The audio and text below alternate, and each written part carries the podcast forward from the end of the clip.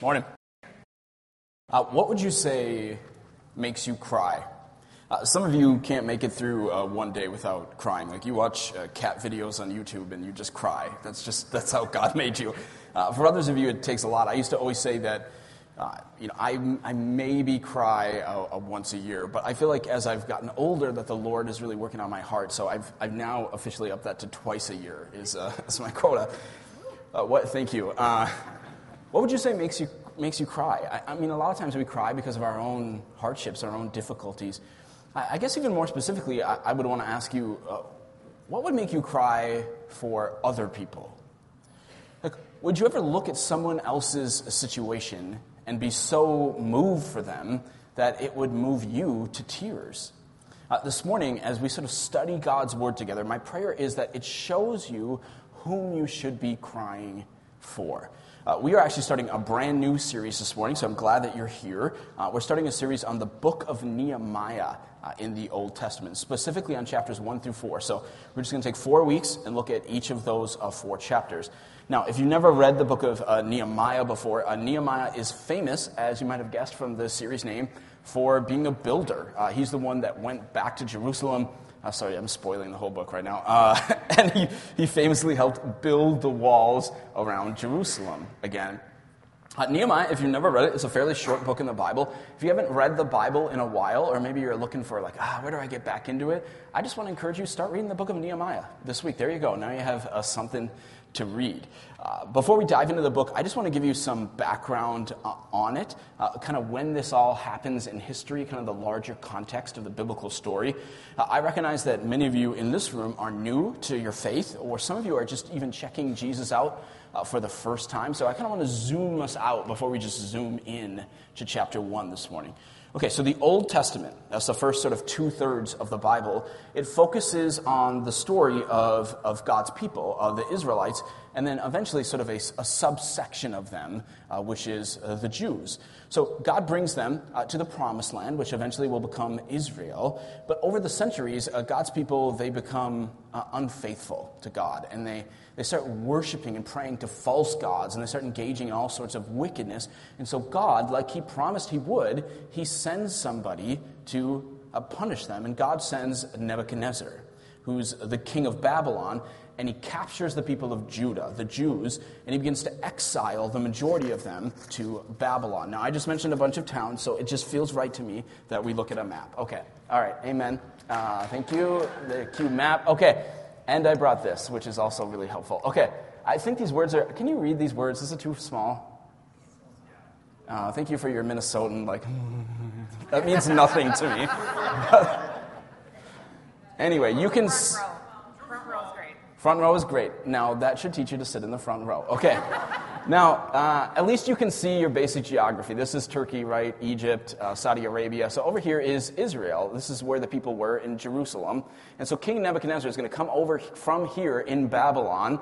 They're going to go across, which in geography is called the Fertile Crescent. You don't cross this, this is desert. He's going to take the people from Jerusalem, exile them to his kingdom in Babylon. And he kind of does it in stages. And the last stage happens in the year 586 BC. So this is 586 years before Jesus, before we switch over to the AD calendar. And when Nebuchadnezzar comes in 586 BC, he destroys the temple in Jerusalem that Solomon originally built, and he destroys the walls around the city of Jerusalem. So most of the people are exiled all the way over to uh, Babylon. Now, uh, 48 years after that, along comes Cyrus the Great. Now, that's an incredible name. Uh, Cyrus the Great is the king of Persia. And the Persians and the Medes, they come and they conquer uh, Babylon. And one of the first things that Cyrus the Great does as king is he says, All right, all of you exiled people that Nebuchadnezzar kind of stole from all these different lands in the area, you can all, you can all go home. He was from Texas, apparently, right? You all go home, right?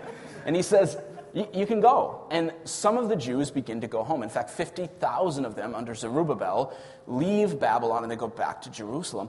But in history, we know that the vast majority of them actually stayed. They stayed in Babylon. They stayed in what was then now the kingdom of Persia. Well, why would they do that? They did that because, well, that's where they were born.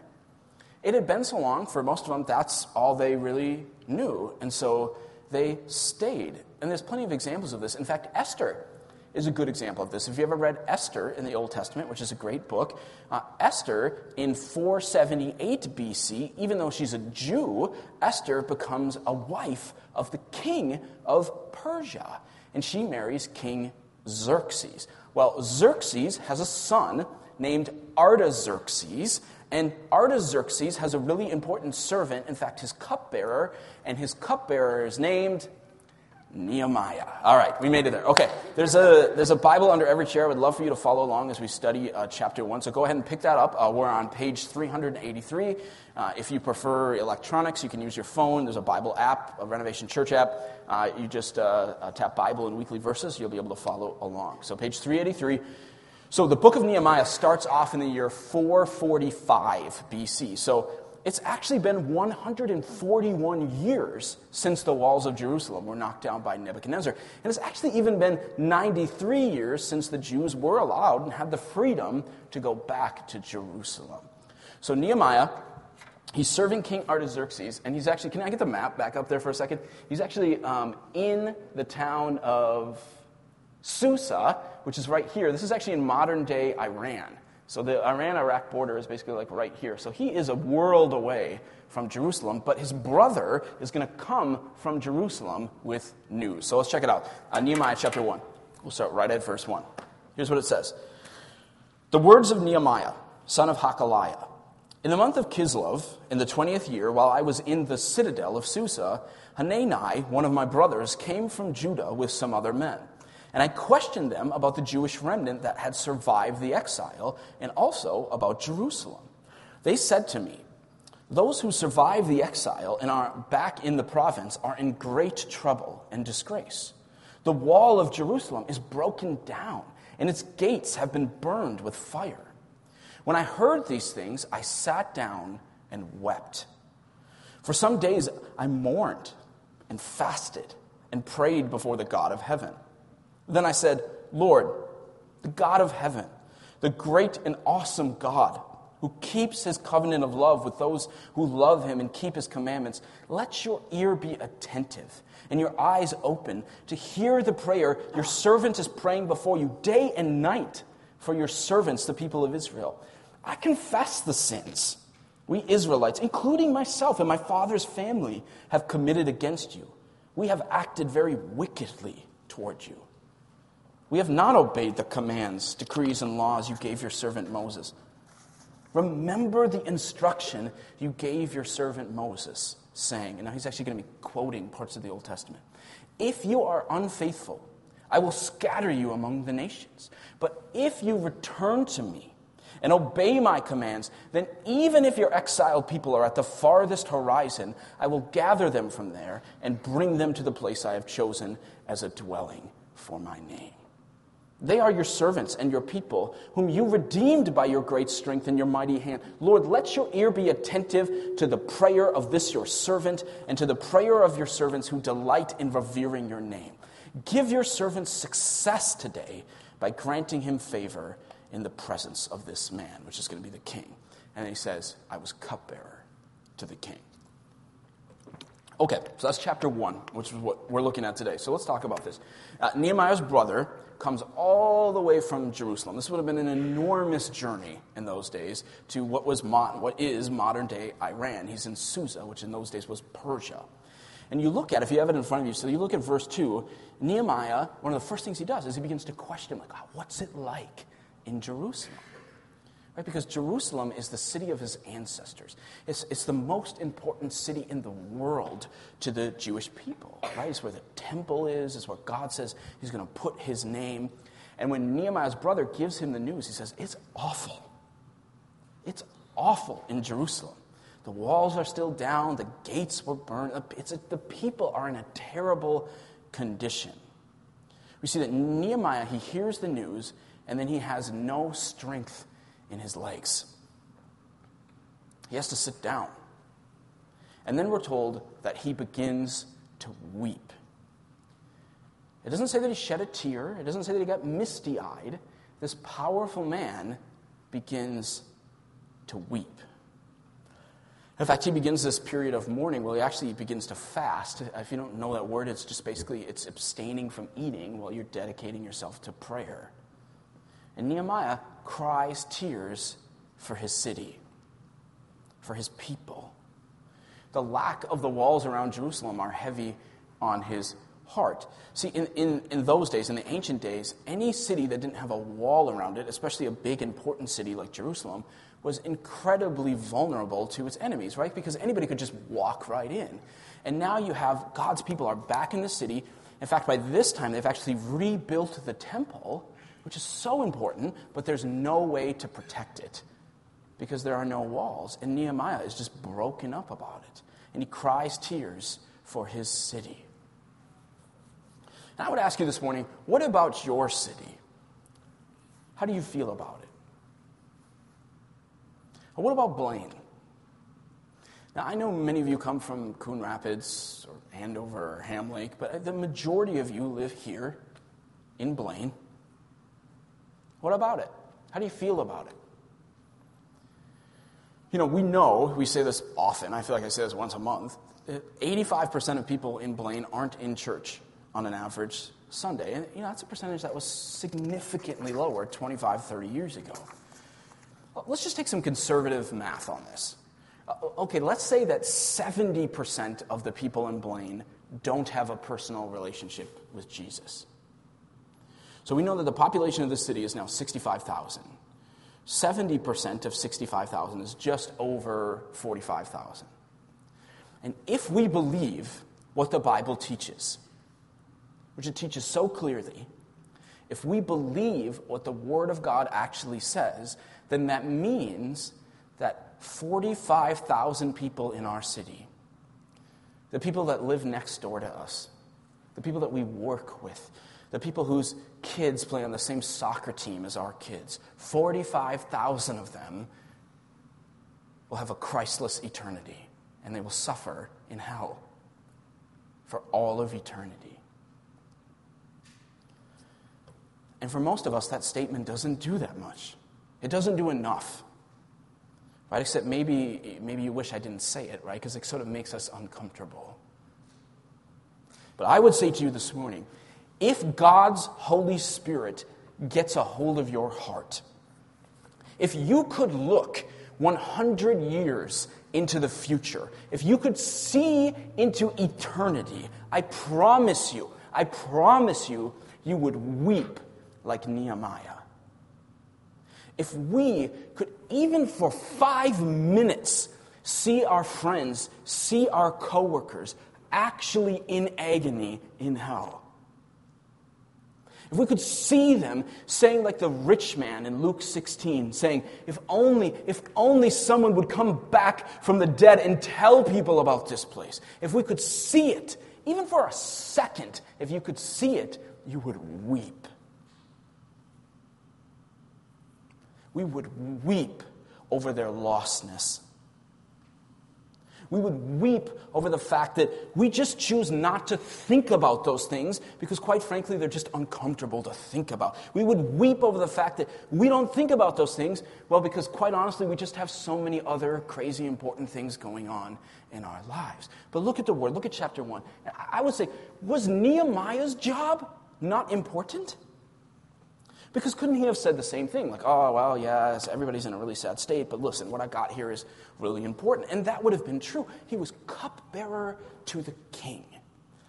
Now, that may sound like kind of a menial job to us, but in, in the ancient world, it is one of the most important jobs. The cupbearer, it was their responsibility to make sure that the king wasn't poisoned. And so the king would only give this job to the most moral and the most trustworthy person in his entire kingdom. And Nehemiah had that position as an exile. He wasn't Persian. And he wasn't just serving any king, he was serving Artaxerxes. In the year 445 BC, as the king of Persia, Artaxerxes actually would have been the most powerful man on the face of the planet. Like, couldn't Nehemiah have said, I don't, yeah, I get it. Jerusalem, it's not, it's not really good. It's kind of in a sad state. But listen, I, I've got a really important job and I've got important things to do. He could have said that, right? But when God gets a hold of your heart, you kind of just stop doing all your stuff and living your life, and you say, God, get a hold of my heart. He will move your heart off of yourself and onto His people every time. We're going to see this in the next couple chapters that God is going to do something great through Nehemiah through this building project. But first, God did something in Nehemiah. And it, I will just tell you, uh, just biblical principle here, it will always be the same in your life. God will never do something great through you until you first let Him do something great in you. Okay, this is why chapter one is really important. We could have just skipped right to chapter two where they actually start building the wall and they're building for God. But the wall, the wall building didn't begin with the mixing of cement, it began when the Lord got a hold of somebody's heart. Will you let God get a hold of your heart for lost people? Do you know what God could do with this church if we each individually let God get a hold of our hearts for people who are lost and not saved? It would blow your mind. I will tell you, we would see revival in the city if we would each let God do that. My question for you today is Will you ask Will you ask God to break your heart for your city? God is reaching a lot of people for Christ through this church, but honestly, there are 45,000 lost people. We're not even making a dent. That's one of the reasons we believe so much in church planning, because we can't do it all. There's an incredible amount of work to be done. And these are real people, not just numbers. It just really hit my heart anew this week. Uh, over the past two weeks, our, our house groups uh, have been taking part in Provide. Uh, if you've never heard of that before, Provide is a ministry that we started uh, in our church. And basically, we bring uh, groceries, we bring personal care items, and home cooked meals to people in Blaine, in Coon Rapids, and Andover, in our surrounding areas, that they're just really hurting. Life has just kind of hit them, blindsided them, and they're in a tough spot. And we come and we just provide for them in that moment. We just we home deliver to their house. And so our church uh, delivered to 27 different homes over the past two weeks, and we'll do 27 more homes in the spring. And as I went out, I went out with the house group that I attend. It just hit me anew of is it just real people with real needs?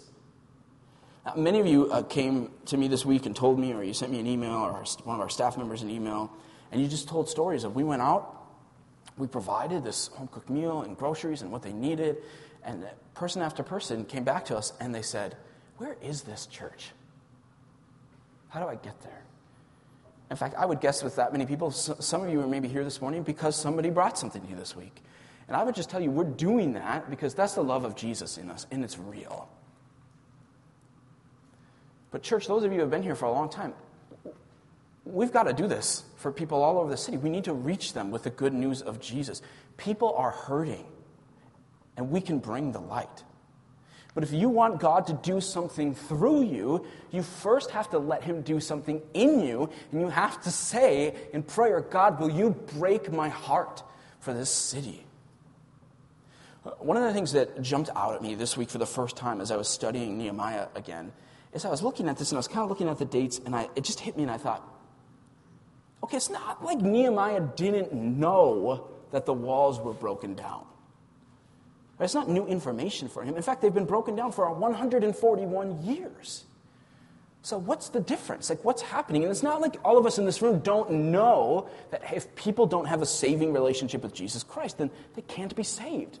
We, we know that, but it's not moving us to action. Like, what's the difference? Nehemiah is moved when he just lets God into his heart and he begins to see it as God sees it. Do you see it? Do you see the need in your city? behind, I, would, I would just say this behind all of its suburban siding, I, I think our city is crumbling. What's the culture, right? Marriages are dissolving daily. Uh, domestic abuse is happening, but it's hidden in our suburban culture. Uh, kids are growing up in an incredibly confused world, right? Their parents aren't married or they don't live together or there's divorce. There are no norms anymore of what society should look like. There's no norms on sex or gender or morals or just what your basic purpose is or direction. It's incredibly dizzying to children and adolescents. And uh, as a result of that, suicide rates, even at our local high schools, are rising fast. And we have the answer. That ought to mess with you. If it doesn't, something is wrong. We have the answer, and his name is Jesus. People don't have to feel lost. They don't have to struggle like this. They can be surrounded by a community like we have in our house groups. They can know Jesus. They can know his love. They can know his forgiveness. They can know his purpose. And listen, I know sometimes when we talk about lost people, we talk about crisis, you know, and marriages are falling apart and, and suicide. But sometimes people aren't in a crisis. Most people that don't know Jesus actually aren't in a crisis right now. But it doesn't mean that they don't feel lost. I mean, just this week, we had yet another person in our church surrender their life to Christ. Uh, this time it happened in one of our house groups. Uh, this woman had been invited to our church to hear about Jesus by one of our people. That's how it should work. And she just kept coming you know, over the last 10, 11 months and just kept seeking God. And after months of feeling darkness just pulling her down for no discernible reason, this week in house groups, she accepted Christ. She surrendered her life to Christ. And I just want to say there are thousands of people like that in our city, within a couple miles of here, looking for the same answer. We cannot hide this answer from people. We cannot keep it to ourselves. You know where I worry most for our city? It isn't in anything moral. I don't worry most for our city when I look out and I see, oh, I can't believe people are making these choices or how they're morally uh, behaving or what they're believing in. I worry because they're just like sheep without a shepherd, right? They don't know. I worry most for our city when I see how the Christians are responding to it, to change. Instead of weeping for lost people around them, Christians, I'm talking about people bearing the name of Jesus, saying, I look like Jesus. Christians are instead responding to lost people in a changing culture with anger and fear. And we don't see people like Jesus sees people. I hear Christians saying all the time now, they say, oh, the world is changing society, culture, it is crazy. Can you believe how people are acting? You believe what people do in their families and marriage? Can, can you, it's just awful, they say. It's, it's terrible. Society is ruining itself, and we just, oh, I just. But Christians, they're saying these words in anger, in judgment, they're saying them in fear. But know this fear will push Christians to the fringes of society. But tears, not fear, tears will push us toward people like Jesus Christ was pushed toward people. My prayer as a pastor of this church is that that kind of talk, like, oh, look where society's going, it's just messed up. I just, my prayer is that would never, that would never be us as the people of Renovation Church. That we wouldn't talk like that. That we would be people whose hearts are broken for this city. God will break your heart for the people around you if you let Him. Will you be like Christ? Christ walks into Jerusalem, and this is a messed up city. He doesn't look at Jerusalem and roll his eyes. He doesn't look at Jerusalem and say, Oh man, can you believe the culture is just so messed up? Jesus Christ walks into Jerusalem, and here's what happens. This is Luke 19. It says, As he, Jesus, as he approached Jerusalem and saw the city, he wept. He wept over it. This city was so far gone. You want to know what? They murdered him five days after he said those words. But he weeps over it. He weeps over it. It says, you read the rest of the passage, it says, because he's saying, I could have given you life. I could have given you life, but you're choosing destruction. And it just moved his heart that he just wept over it. It just brought him to tears. They could have had life, and he wept. That should be our heart. That should be our heart. And God can do that if that's our heart. He can reach people through us if that's our heart. It might not, and maybe you're thinking, like, I don't know, like this, people are, the culture is shifting, it is changing. I, I don't know. Look at the book of Nehemiah. God is about to do something amazing through a man who let his heart be broken for people. Even though Nehemiah is a world away, he doesn't have any money, he doesn't have any resources, he doesn't have any authority to do anything. But God's going to move. And here's why uh, there's a line in Nehemiah's prayer that I just love. Uh, Nehemiah is, is, where he was quoting what God once uh, told the Israelites through Moses. So he's speaking kind of as God's words here. So look again really closely at verse 9. Here's what it says. These are the words of God. It says, But if you return to me, is God's people, us, if you return to me and obey my commands, then even if your exiled people are at the farthest horizon, at the farthest horizon, I will gather them from there and bring them to the place I have chosen as a dwelling for my name. See, 2,500 years Er, 2,500 years ago, Susa would have felt like light years away from Jerusalem. It would have felt like the farthest horizon. And God is saying, if my people would just pray, if my people would obey me again, if they would trust my word again, if they would seek me again, I will do an amazing thing and I will bring my people back. Nothing is too hard for me. And God is saying the same thing to the exiled people the people who have walked away from in our culture, the people that don't believe in him anymore, saying the same thing about our culture. And he is saying to you, as a believer in Jesus, he's saying, do not look at the people around you and say, what is this world coming to? Oh, it is so messed up. It is crazy. It is too far gone. It is hopeless. It is not. It is not hopeless. The culture could be at the farthest horizon and God could bring it back. And He does. You study in history, He does, and He does it when His people pray. He does it when His people pray, and when they obey Him again, they trust Him again, and they seek Him again. One of the things you'll learn if you study the book of uh, Nehemiah is Nehemiah is going to engage in sort of four months of prayer here and just seeking God. It's only going to take them actually 52 days to build the wall. But he seeks God. He's letting God do something in him before he does something through him. And that's our heart, that God would break our hearts. If we want to see thousands come to Christ, then God has to break our hearts for the lost. You know, I think it's really important that you're here uh, over the next, say, three weeks in the life of our church. We're kind of entering into what I believe will be an incredibly important season as we sort of propel, God propels us into the next season of our church. So, next week, in fact, we're going to talk a lot about our, our building that we're planning on building next year.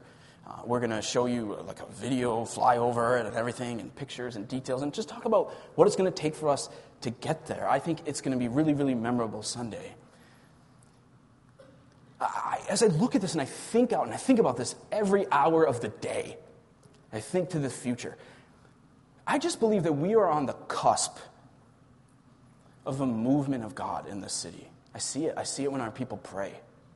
And I think God is going to use this building to be a big part of that. And the building's a tool, right? It's just a larger space. But what I'm most encouraged about is the hearts, the hearts that I already see breaking. And we're praying for more of them. Because if you let God break your heart for your city, then God's going to move. And if you're here today and you're like, I get it, I intellectually understand that, I should care more about this, but honestly, David, I just don't. Then come and pray with us and ask Him to do it. Right? That's where it starts. Come on Wednesday, come to encounter. We're just going to beg God. God, break our hearts. May we, not just come here and play church, but may we be the church. May we be the city on the hill. May we reach people for Christ. Come and pray with us. Over this next month, as we get into this important stuff in our church, come to our prayer meetings.